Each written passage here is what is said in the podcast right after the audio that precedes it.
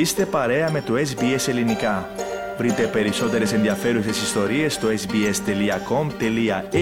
κάθετος Greek.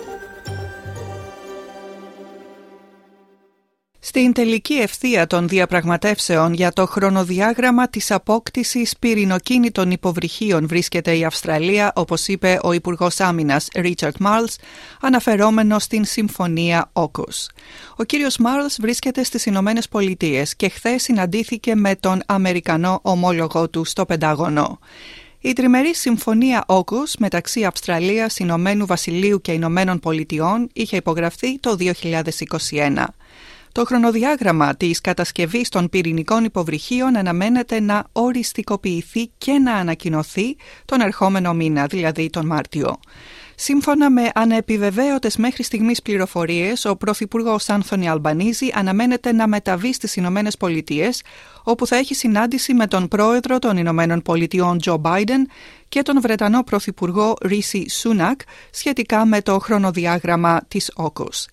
Οι τρεις ηγέτες αναμένεται να προβούν από κοινού στην ανακοίνωση. Ο κύριος Μάρλς είπε ότι η συμφωνία αυτή θα βελτιώσει την θέση της Αυστραλίας στην διεθνή σκηνή.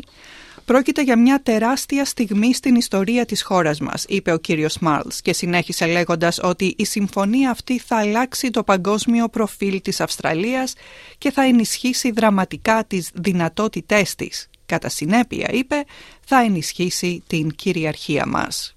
This is a huge moment in our country's history. This will change Australia's international personality.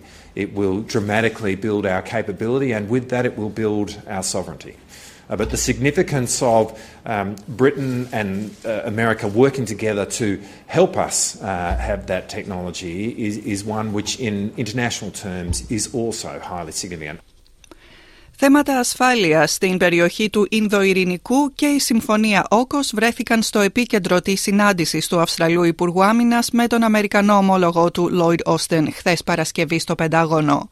Οι δύο υπουργοί μεταξύ άλλων αντάλλαξαν απόψεις για την επικείμενη δημοσίευση της ανασκόπησης της Αυστραλιανής αμυντικής στρατηγικής καθώς και άλλα διμερεί θέματα σύμφωνα με ανακοίνωση του Πενταγώνου. Ο κύριος Όστιν δήλωσε ότι έχει σημειωθεί σημαντική πρόοδο στην πορεία της Αυστραλίας να αποκτήσει πυρηνοκίνητα υποβρύχια, τα οποία θα είναι εξοπλισμένα με συμβατικά όπλα. Ο κύριος Μάλς δήλωσε ότι οι δύο χώρες διακατέχονται από μια βαθιά αίσθηση μιας κοινής αποστολής, σε ένα κόσμο όπου οι διεθνείς κανόνες βρίσκονται υποπίεση. Ο ίδιος είπε ότι οι προκλήσεις αυξάνονται τόσο στην ευρύτερη περιοχή της Αυστραλίας όσο και παγκοσμίως. Εξού και η στρατηγική ανάγκη για συμμαχίες και συνεργασίες όπως η ΟΚΟΣ. Ακούμε το σχετικό απόσπασμα. There is a, a really uh, profound sense of shared mission right now um, between our countries uh, in a world where global, the global rules-based order is under pressure.